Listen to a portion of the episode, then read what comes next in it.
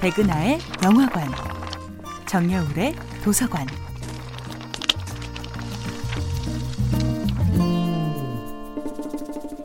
안녕하세요. 여러분과 아름답고 풍요로운 책 이야기를 나누고 있는 작가 정여울입니다. 이번 주에 만나볼 작품은 백석시 전집입니다. 인간의 감정 중에 가장 유행을 타지 않는 감정이 바로 그리움인 것 같습니다. 인류의 노스텔지어는 그리움을 일종의 문화적 상품으로 만들기도 했습니다. 하지만 어떤 그리움은 결코 쉽게 상품화가 되지 않지요. 이를테면 백석의 시집이나 김유정의 소설이 지닌 아늑하고도 아련한 그리움의 정서는 누구도 쉽게 상품화할 수 없는 고유한 아우라를 지닙니다.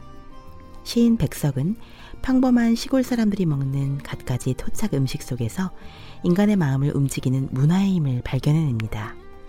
백석 시인의 시 여운 안골족에는 인절미와 콩가루 찰떡, 두부와 콩나물 등 일상의 정겨움이 듬뿍 묻어나는 음식들의 축제가 벌어집니다. 이 그득히들 할머니 할아버지가 있는 안간애들 모여서 방 안에서는 새 옷의 내음새가 나고 또 인절미, 송기떡, 콩가루 찰떡의 내음새도 나고 끼대의 두부와 콩나물과 볶은 잔대와 고사리와 도야지 비계는 모두 선득선득하니 찬 것들이다.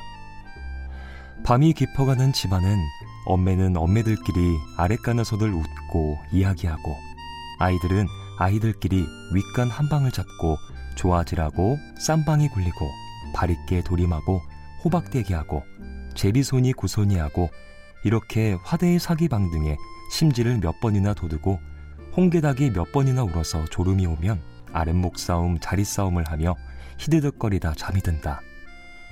그래서는 문창에 턱납새의 그림자가 치는 아침, 신우의 동서들이 욱적하니 흥성거리는 부엌으론 샘문 틈으로 장지문 틈으로 무이 증개국을 끓이는 맛있는 내음새가 올라오도록 잔다.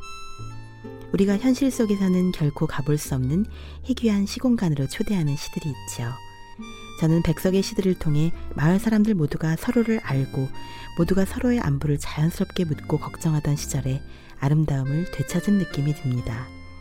친척들끼리 모두 모여 온갖 음식을 해먹고 아이들은 아이들끼리 놀이에 신명나고 엄마는 엄마들끼리 웃고 이야기하고 그렇게 음식 냄새로 시작하여 음식 냄새로 저물어가는 하루야말로 백석이 그리워하는 고향의 풍경이었습니다. 정여울의 도서관이었습니다.